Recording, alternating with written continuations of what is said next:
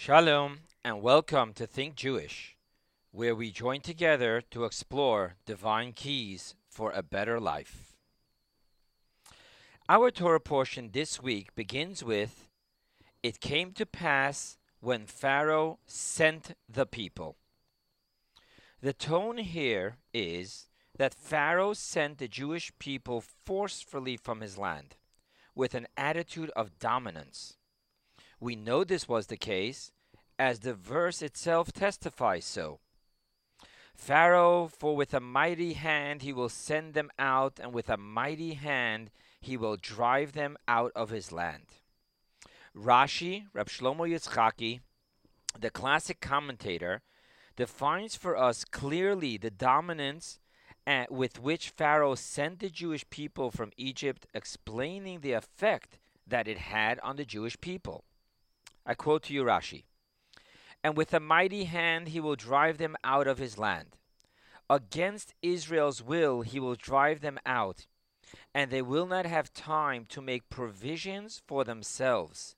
And so he says, God says, and the Egyptians pressed the people strongly. Thus, the question begs to be asked what dominance did Pharaoh have over the Jewish people at this point?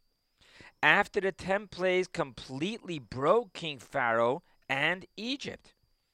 If Moses was to tell Pharaoh that the Jewish people needed time to prepare food for the way, could Pharaoh have stopped Moses and the Jewish people of leaving how they wanted and when they wanted? Yet the verse seems to tell us that Pharaoh was still in control to forcefully send the Jewish people out of Egypt, with them being unprepared and unwilling to go yet. Let us explore this concept. Our Torah portion goes on to tell us that, and the children of Israel were chamushim when they went up out of Egypt. That word chamushim. Rashi defines the word chamushim to mean one of two interpretations. One interpretation is armed, simply armed with artillery. The Jewish people knew that they would face wars, and therefore they left Egypt with arms and ammunition. That's one interpretation. Another interpretation that Rashi gives us on the word chamushim is, and I'm going to quote it to you. Another interpretation, chamushim means divided by five, meaning that one out of five, the word five in Hebrew is chamisha, one out of five Israelites went out and four fifths died during the three days of darkness. That's the second interpretation of chamushim. Our sages state that even the one fifth that did leave Egypt really wanted to stay in Egypt. Why and how could the Jewish people, after all those years of persecution and slavery, want to stay in Egypt? One last question, which is a general question, is why can evil dominate over goodness? You probably heard the joke that the story of all Jewish holidays is they wanted to kill us, God saved us, so let's eat. The part of the holiday that is, and God saved us, entails miracles, which means without miracles, evil can dominate, persecute, and even annihilate goodness. Why is it so? Beyond the why, let us ask how can it be so? To understand this, we are going to have to face one of the greatest challenges of Kabbalah. The Kabbalah paradigm is based upon the unity of God, in which the words God is one, that's the closing of the Shema Israel, Hero Israel, God is our God, God is one. The words God is one, according to Kabbalah, means that everything is God and God is everything with a complete oneness and unity. With this being so, how can evil exist? The reason for evil existing, so that there is freedom of choice, explains why God created evil. However, it does not explain how is it possible for evil to be with God being everything and everything being God with absolute oneness. God is good. What we are about to discuss, my friends, demands a total open mind without prejudice.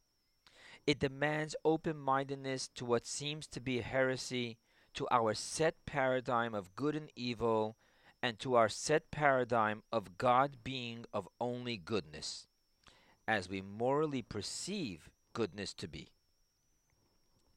So we're going to have to step out of how we morally perceive goodness to be and God being of only goodness. Let's explore. The reason why we have a set paradigm of good and evil and a set paradigm of God only embracing good as we perceive it to be good is because we are of the linear realm of tikkun. Tikkun means, translated, correction, orderliness in which there is a clear right side and left side, top and bottom, right and wrong. That is the paradigm of the linear realm of tikkun. However, above and before the existence of the linear realm of tikkun, there exists a circular realm of tohu. Tohu is defined as chaos and I want to add on the definition of infinite expressions. We'll soon see. In the circular world, there is no right or left, there is no top or bottom, and thus there is no set definition of good being closer than evil. Actually, in the realm of the infinite circular tohu, quite the contrary becomes true. The Holy Zohar states that the peel is created before the fruit. In Kabbalah, the peel refers to evil as it covers the light of God within it. That's the concept of a peel. Therefore, what the Zohar is telling us is that the peel of evil comes before, from a higher source, than the fruit of goodness. This is based upon what we were saying that the fruit of goodness comes from the linear tikkun, while evil can only come from the infinite circular realm of tohu.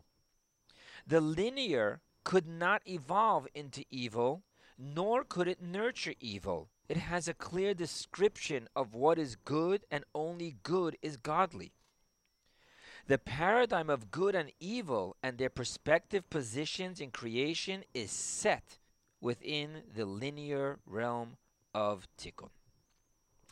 Good can exist and can nurture from God, and evil can't. It's that simple in our paradigm.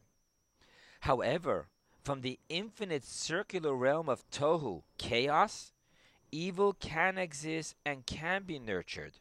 Why?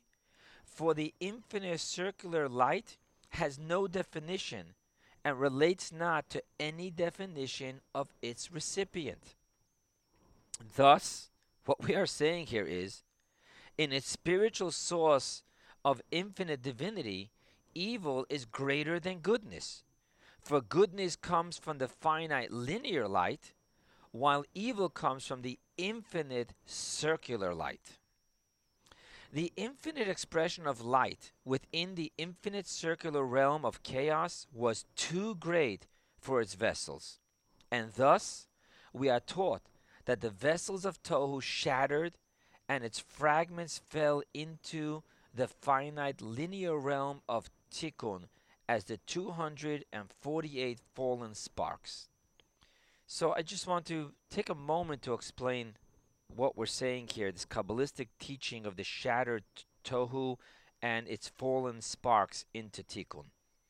Because in the world of tohu, circular, there is no top, there is no bottom, there is no beginning, there is no end. So every single one of the attributes, all the emanations, had infinite expression of light. Kindness was infinite kindness. Strictness was infinite strictness. Now, the vessel, even the vessels of Tohu, a vessel has a finite capacity of receiving. And thus, under the force of the infinite expression of light, the vessels of Tohu, of chaos, shattered. Those pieces that shattered, they are what we refer to as the 248 fallen sparks, the godly sparks that fell into our physical world of Tikkun. These fragments of chaos express themselves within the objects of pleasure, passion, anger. Our service of correction is to shed the shell, to peel the peel around the spark, and to then elevate the spark through selfless service of holiness to God. For example, when we eat meat, kosher meat, we can either lower ourselves into the domain of the animal, with our entire excitement being about the tender, juicy flavor of the meat, or we can elevate the meat into the realm of the human by making a blessing over the food and extinguishing the passion and excitement of our taste buds and focus rather on the energy we receive from the food and then our using this energy to serve God with mitzvot observance and Torah study. What then happens is that our mitzvah observance and Torah study elevate the spark of tohu from its fallen state of being imprisoned within the peel of selfish passion and desire, and to internalize its spiritual powers into our selfless service of tikkun. So we now understand what the Kabbalistic picture of tikkun olam is all about. Tikkun olam is to find those fallen sparks of tohu, chaos, that clothe themselves into all the physical objects and experiences of egocentric, selfish pleasure, selfish passion, selfish anger. And when we find those sparks, which are closed within that egocentric, that selfish, evil peel, of it's all about me, I. And then the tikkun part is to go ahead and stop the selfishness from happening and then by that breaking that peel of evil around the fallen godly spark and then focus on the goodness with the energy of that godly spark. So when I'm eating meat like a mensch, and I'm making a blessing and I'm making sure to elevate the meat of the animal to become part of my human existence rather than lowering my human existence into the passion, pleasure of the animal. When I elevate that and I use that energy to do goodness, then that food that gave me the energy becomes part and parcel of the goodness I do which elevates the godly spark that was locked into that piece of meat. This process of tikkun correction of the fallen sparks of tohu can apply only to the lower plane of sparks that fell into kosher, mundane, physical objects of tikkun. So we were talking about the spark that fell into kosher food. However, there is a rule in Kabbalah that says, all that is higher falls lower. And therefore, the highest spark of the realm of the infinite circular Tohu fell not into the kosher mundane, but into the impure, non kosher objects of Tikkun. More so, the highest of all sparks of Tohu has fallen into the darkest evil that now exists within Tikkun. Thus, now let's go back to our story of Pharaoh. Thus, Pharaoh, the epitome of evil, arrogance, and immorality of his times, was in essence, according to what we just said, he was in essence the highest spark of the infinite circular light, which had fallen into the deepest, darkest, and cruelest evil upon the earth of Tikkun. The Holy Zohar defines the word Pharaoh to come from the word Isparihun, which means comes forth. What does that mean? It explains the Kabbalah, the Zohar explains that Pharaoh in its spiritual source was, I quote to you the words of Kabbalah, which is Aramaic, not Hebrew. Mine ispariun kol mine nehurin. Translated, from him comes forth all forms of light. This means that the source of Pharaoh was the ultimate infinite circular essence above and beyond the definition of any linear form of light, from which comes forth all forms of light. Thus, this great infinite dimension, beyond any definition at all of top and bottom, good or evil, I want to add on here not just good or evil, but revelation or concealment, light or darkness. We're talking about the source, not the light. Was capable of descending into our world as the ultimate evil. For any and every description is of naught to this infinite circular essence. And thus, anything and everything can equally nurture from this circular essence, even the dark and cruel Pharaoh who would slaughter children and bathe in their blood. Let us see the outcome of what we are saying from a different angle. On a spiritual level, where everything is God and God is everything, and all is of spiritual holiness, the source of what manifests itself as evil within our world is far greater than the source of what manifests itself as goodness within our world. The source of goodness is the lower finite linear light, while the source of evil is the infinite circular light. Okay, the first implication of this is that the service of elevating the fallen sparks offers us creatures of the finite linear tikkun, an experience of absorbing the infinite circular tohu. This is why, this is an important teaching here.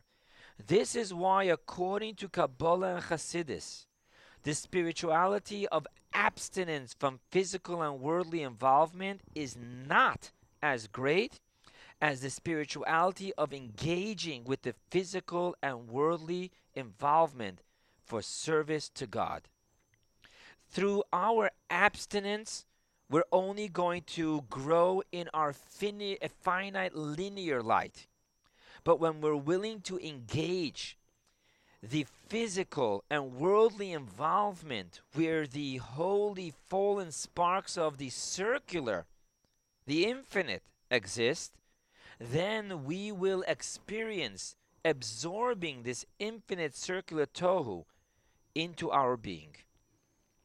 This is one of the Kabbalistic teachings upon our opening verse, which we spoke from our Torah portion. It came to pass when Pharaoh sent the people. Let's take back a moment, step back a moment, and and hear now from all we've just experienced and discovered what this means. The Hebrew word for the people. It came to pass when Pharaoh sent the people. That in Hebrew is one word called ha'am. Can also be defined as with the people. Okay? So now we're seeing that it came to pass when Pharaoh sent with the people.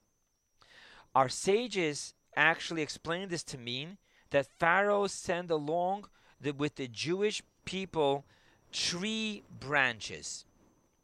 What does that mean? It is defined by Kabbalah that once the evil peel of Pharaoh was broken by the ten plagues and all the miracles that took place in Egypt, then Pharaoh sent.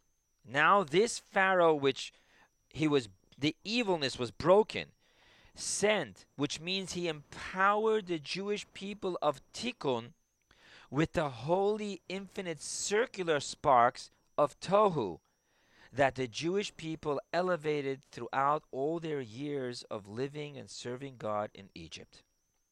Wow, what a total different perspective of this verse.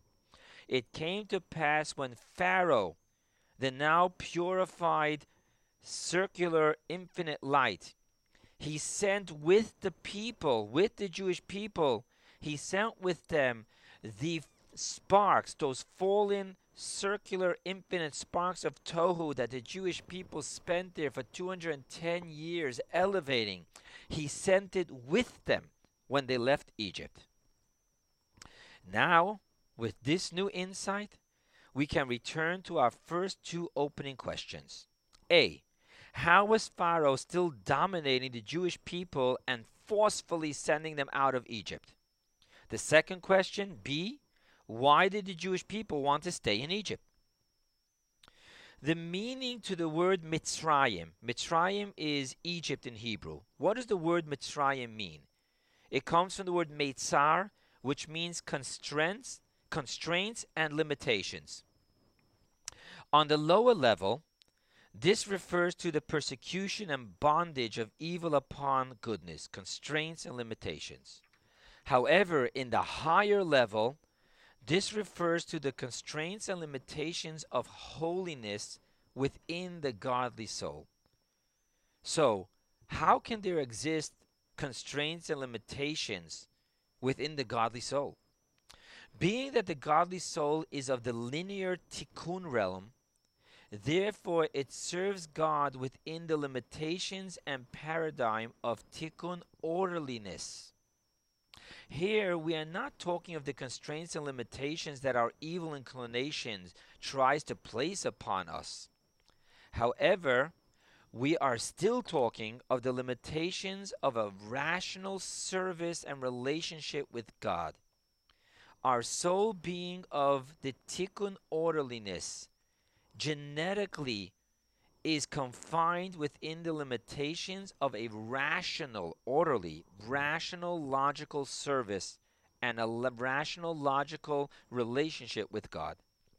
Thus, the Jewish people, on a level of holy and logical limitations, declared that now that the evil peel of Egypt has been broken, let us stay here in the safety of a civilization and set up here in this purified Egypt synagogues and yeshivas and let us stay here and serve God rather than to go into the barren desert filled with poisonous scorpions and snakes. Excuse me. The barren desert and the poisonous scorpions and snakes that inhabit the barren desert, we're talking here of the Sinai desert, exists also on the spiritual plane and represents a spiritual barrenness and a spiritual poisonous danger. Thus, in the spirit of holy rational limitations of the Jewish people, they wanted to stay in the safety of an elevated Egypt and serve God in peace and tranquility. This is the paradigm of the finite linear tikkun Mitzrayim, not the suffering but the logical relationship we have with God. Let's stay in a civilization that now has been purified and will allow us to safely set up a Jewish community, a Torah observant Jewish life. This is why the infinite circular Pharaoh, whose peel was now broken and who was now elevated to his infinite spiritual source, had to forcefully send the finite, linear Jewish people out of their rational, limited Mitzrayim, Egypt, into the barren and dangerous desert. The prophet speaks in the name of God concerning God's reaction to the Jewish people following him blindly into the barren and dangerous desert. Remember, the story of matzah. We couldn't even prepare food. We went just blindly into the desert. This is what Jeremiah has to say about this. So that the Lord, so said, I'm sorry, so said the Lord, I remember to you the loving kindness of your youth, the love of your nuptials. You're following me into the desert in a land not sown. The finite linear Tikkun Jew on his own accord could not embrace this.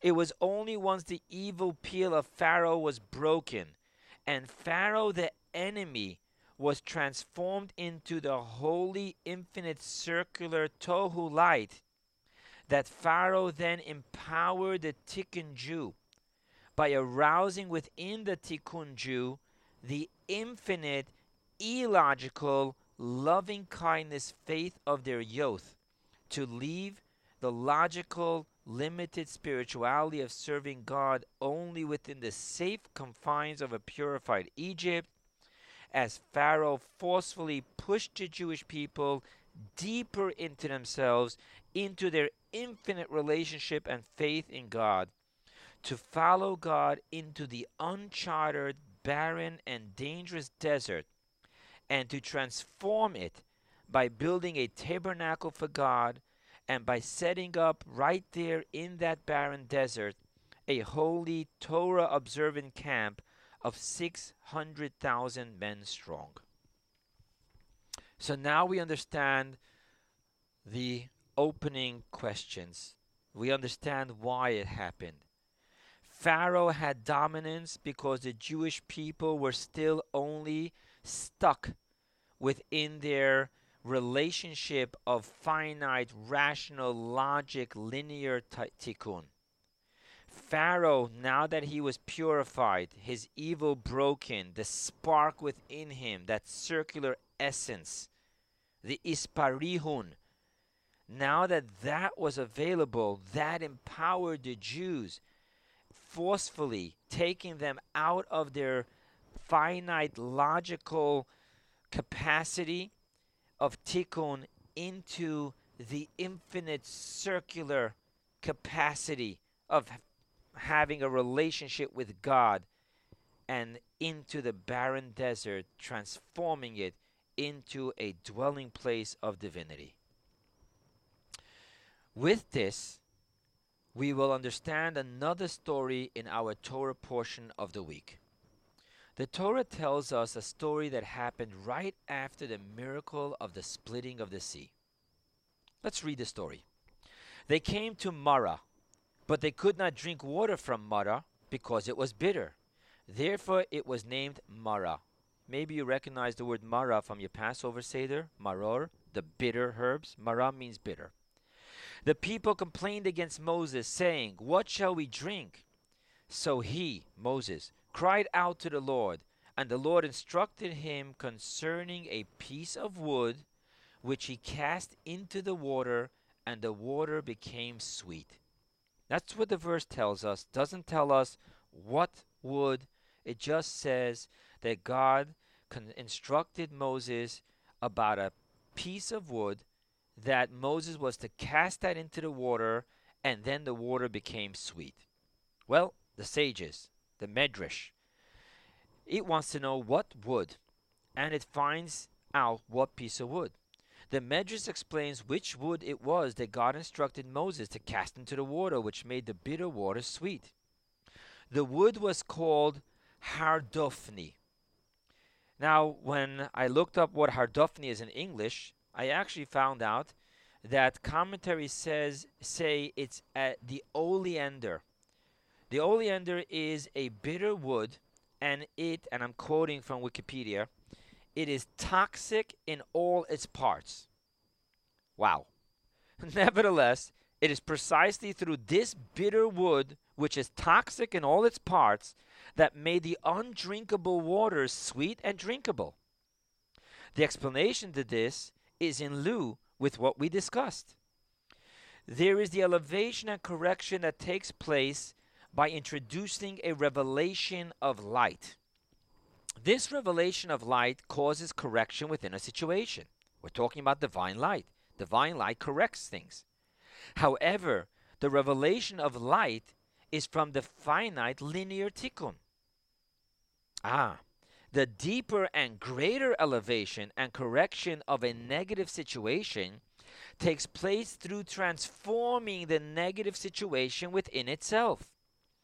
The reason why a negative situation in itself can transform is because in its source all evil comes from the infinite circular tohu, pure spirituality. Therefore, by transforming the evil within itself, we bring about a far greater correction and a far greater elevation of the negative situation. By introducing into the world of tikkun the infinite circular light of Tohu. This is what God was directing Moses to do with the bitter waters. Rather than draw a revelation of finite linear light into, situa- into the situation, which would then bring with it a correction and turn the waters semi sweet, let us better transform the bitterness within itself. Use the oleander, the bitter wood with toxic in all its parts, and thus you will have created an infinite circular experience, just as what happened when we transformed Pharaoh and Pharaoh empowered us then with an infinite circular experience. Not only being able to serve God in the protected civiliz- civilization of a purified Egypt, but we were able to go out into the barren and dangerous Sinai desert and there be able to serve God on a total higher level of transformation, the circular infinite transformation. In closing, the practical implication of this teaching, and especially in such dark and scary times throughout the world, and is that as Jewish people, it is our job to be a light unto the nations. Now, we can do this through isolating ourselves from the world and immersing ourselves completely into our spiritual growth and Torah learning. However, then we would have only succeeded in being a finite linear light unto the nations. And this is not enough. We must also engage with society and transform the mind and hearts of the human race from an egocentric chaos of fear and confusion to a selfless peace of security and clarity. We must engage with the world and teach of the compassionate and loving God who loves all of his creations and seeks a relationship with each and every person through faith, tolerance, and caring. So, my friends, one should always remember that while the early bird gets the worm, the early worm gets eaten. Therefore, always live within your higher consciousness.